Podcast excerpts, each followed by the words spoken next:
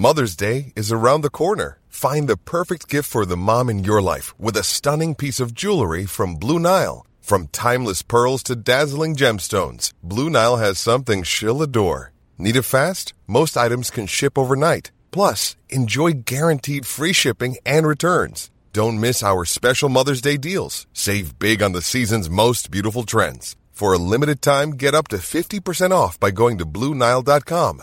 That's BlueNile.com.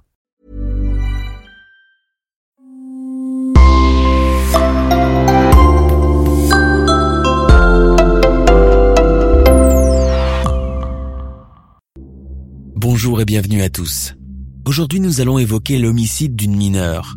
Une affaire judiciaire tragique du début des années 2010 dans laquelle Agnès Marin, une interne du collège de Chambon-sur-Lignon, est violée, puis assassinée par un élève du même établissement, Mathieu Moulina. Un vrai massacre perpétré par un mineur, pourtant déjà violeur et récidiviste.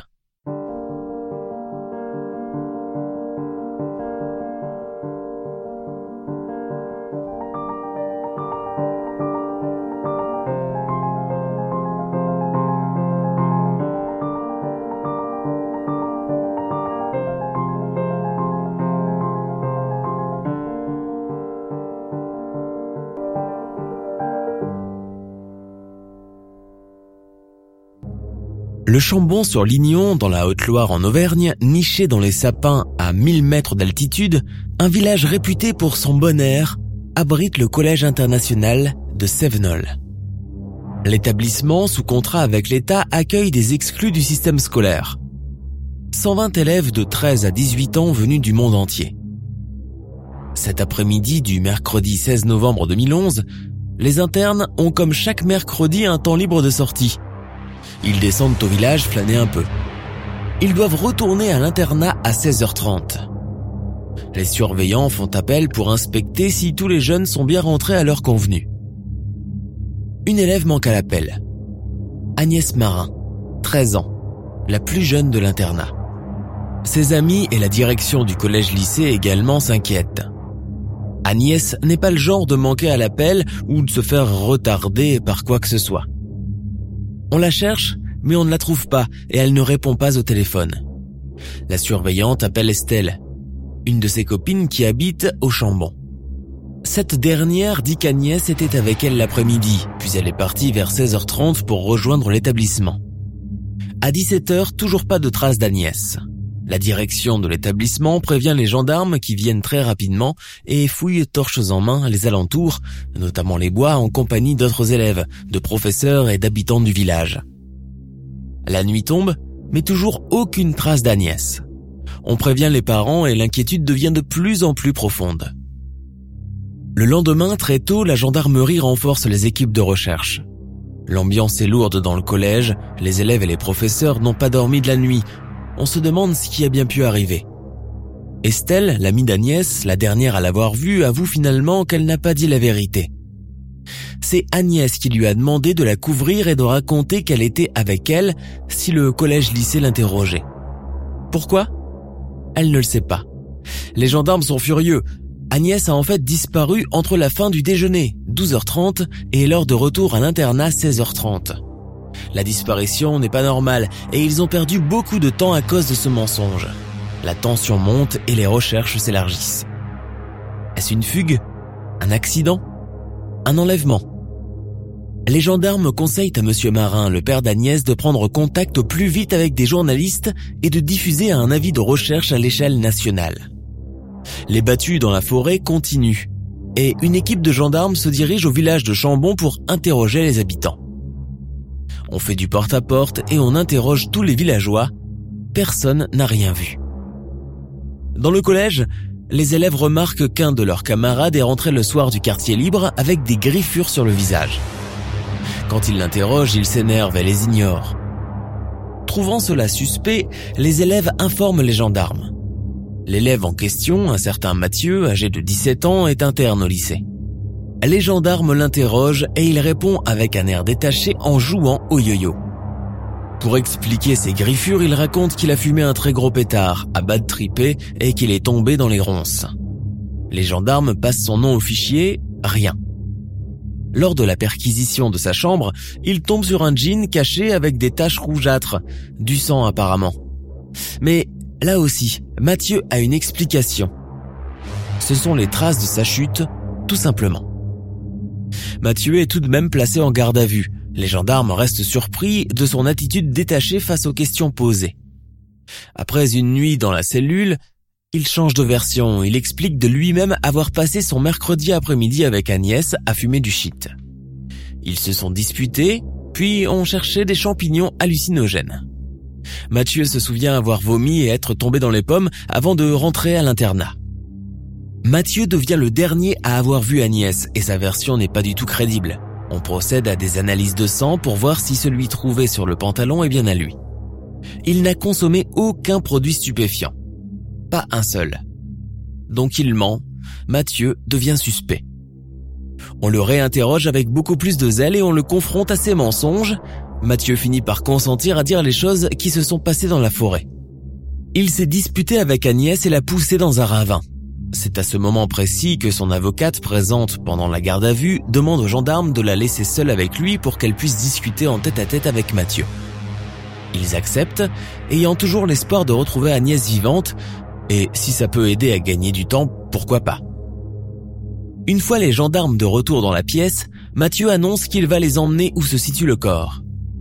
Il est un peu plus de 19 heures.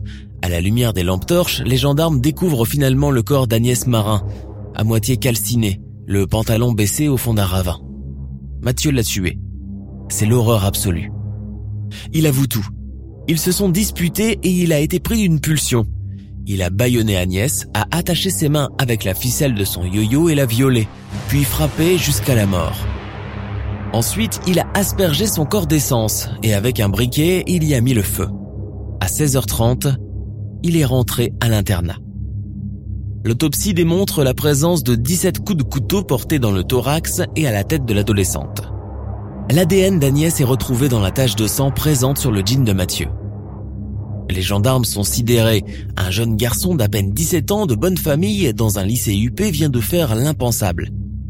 Et il avoue tout simplement avec l'air calme et détaché, comme s'il récitait sa leçon. En plus, Mathieu a tout prémédité. Il a mis un couteau, un briquet, de l'essence et des cordes dans son sac à dos avant de rejoindre Agnès. Sous le choc de la nouvelle, la famille d'Agnès, les élèves du collège, la direction de l'établissement et le village de Chambon-sur-Lignon ne sont pas au bout des mauvaises surprises. Le lendemain, de la bouche du procureur lui-même, on apprend que Mathieu est un récidiviste. Il a déjà violé sous la menace une amie d'enfance en août 2010. Et dans l'attente de son procès, il a été placé dans un internat mixte. Incroyable, une folie. Comment est-ce que les autorités ont pu permettre une chose pareille? Et la direction de l'internat était-elle au courant? C'est impensable d'accepter une chose aussi grave et c'est pire que d'être dans l'ignorance. La colère et l'indignation est telle que des enseignants, parents et camarades d'Agnès ont participé à une marche blanche et silencieuse à Chambon-sur-Lignon en mémoire de la collégienne, amie et fille. En tête du cortège, la mère Eliane Vauquiez-Motte et son fils Laurent Vauquiez, alors ministre de l'enseignement supérieur. Le 26 novembre 2011, Agnès Marin est inhumée au Père-Lachaise, le jour même de ses 14 ans. Quelques centaines de proches, dont de nombreux adolescents, le visage grave et une rose blanche à la main ont assisté à Paris aux obsèques de la jeune Agnès. Les obsèques se déroulent dans l'intimité. Le père d'Agnès, très affecté et tenant sa femme par le bras, est arrivé avant la célébration, entouré par des proches. À l'entrée de l'église étaient disposés des dizaines de bouquets, dont l'un accompagné de l'inscription Collège Sévenol. Il le prend et le jette par terre. On sort le dossier de Mathieu, une lettre manuscrite apostrophée par des experts psychiatres et jointe. Ils indiquent que Mathieu ne souffre d'aucune pathologie et qu'il n'est pas dangereux. À l'émotion succède alors la colère dans le village.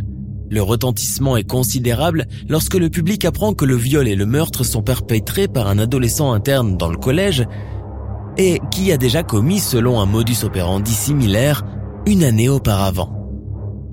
Le directeur du collège Sevenol tente maladroitement de défendre sa réputation en affirmant avoir reçu longuement l'accusé préalablement à son inscription. Il nie avoir eu connaissance du passé de Mathieu, avant de finalement reconnaître la vérité. Les parents de Mathieu ne lui ayant pas caché l'agression sexuelle de 2010. Il prétendra ensuite n'avoir pas compris que Mathieu était sous contrôle judiciaire. De son côté, la protection judiciaire de la jeunesse s'abrite derrière le secret professionnel et rejette la responsabilité des faits sur la juge des libertés et de la détention chargée de la première affaire de viol, ainsi que sur les parents du meurtrier. Il apparaît aussi que la première expertise psychiatrique avait été bâclée, ayant été confiée à un médecin ne maîtrisant pas la langue française, puis à un infirmier et enfin à un psychothérapeute sans diplôme reconnu. Le dossier de Mathieu présente une succession de négligences tragiques que personne n'arrive à assumer. Claude Guéant, alors ministre de l'Intérieur, monte au créneau pour demander une sanction exemplaire. Le procès a lieu en 2013 à la cour d'assises des mineurs du Puy-en-Velay. Mathieu Moulina est assis silencieux dans son box. C'est un assez beau jeune homme, au visage complètement lisse, avec de larges lunettes noires qui mangeaient une partie de son visage. L'air impassible, il semble détaché, s'ennuyant à mourir. Il a même baillé une fois. L'avocate générale a dans son réquisitoire qualifié l'inscription du jeune homme au collège-lycée Sevenol d'insulte au bon sens, revenant aussi sur les carences dans le suivi judiciaire mais aussi psychologique et psychiatrique du jeune homme. Le rapport qui a conclu à la non-dangerosité de Mathieu a été contredit par celui de deux autres médecins évoquant une dangerosité majeure et une jouissance de destructivité. Ayant écarté toute excuse de minorité, le tribunal condamne Mathieu à la réclusion criminelle à perpétuité. Il s'agit là d'une peine rarissime pour un crime commis avant l'âge de 18 ans. Les experts psychiatriques qui témoignent à l'audience décrivent une personnalité psychotique de type schizoïde avec une perversité et une dangerosité marquées. La défense ayant fait appel du jugement, Mathieu est rejugé en septembre 2014 par la cour d'assises du Puy-de-Dôme et ce à huis clos. Le verdict est confirmé. En février 2014, les parents d'Agnès portent plainte contre l'État pour faute lourde. En juillet 2015, le Conseil supérieur de la magistrature blanchit la juge d'instruction de Nîmes qui avait libéré Mathieu lors de son premier viol. L'affaire porte un coup fatal au collège Sevenol, déjà en difficulté financière depuis plusieurs années. Du fait d'une chute des inscriptions, l'établissement ferme définitivement ses portes en juillet 2014. Dans un jugement rendu le 24 avril 2017, le tribunal de grande instance de Paris condamne l'État pour négligence fautive assimilable à une faute lourde, du fait d'une remise en liberté du violeur trop rapide, sans prise de connaissance d'avis d'experts, sans prise de l'avis de la protection judiciaire de la jeunesse et du fait de son placement inapproprié dans un collège mixte. L'État est condamné à verser 185 000 euros de dommages et intérêts à la famille d'Agnès bien triste compensation devant la perte de la prunelle de leurs yeux, une petite fille pleine de vie qui s'appelait Agnès Marin. Nous sommes à la fin de notre émission du jour. N'hésitez pas à écouter les autres émissions du podcast et à prendre 5 secondes pour nous laisser un 5 étoiles sur iTunes. C'est vraiment très important pour nous. Vous pouvez aussi vous abonner pour ne pas rater les prochains épisodes et nous suivre sur Facebook pour nous en proposer de nouveaux.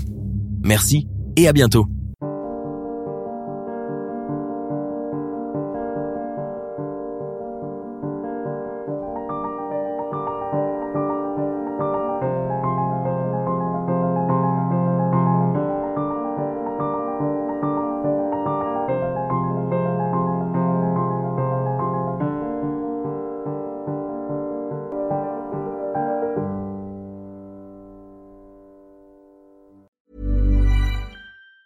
Hi, I'm Daniel, founder of Pretty Litter. Did you know cats tend to hide symptoms of sickness and pain? I learned this the hard way after losing my cat, Gingy. So I created Pretty Litter, a health monitoring litter that helps detect early signs of illness by changing colors, saving you money and potentially your cat's life. Pretty Litter is veterinarian developed, and it's the easiest way to keep tabs on your fur baby's health right at home. Go to prettylitter.com and use code ACAST for 20% off your first order and a free cat toy. Terms and conditions apply. See site for details. Tired of ads interrupting your gripping investigations? Good news. Ad-free listening is available on Amazon Music for all the music plus top podcasts included with your Prime membership. Ads shouldn't be the scariest thing about true crime. Start listening by downloading the Amazon Music app for free or go to amazon.com slash true crime ad free. That's amazon.com slash true crime ad free to catch up on the latest episodes without the ads.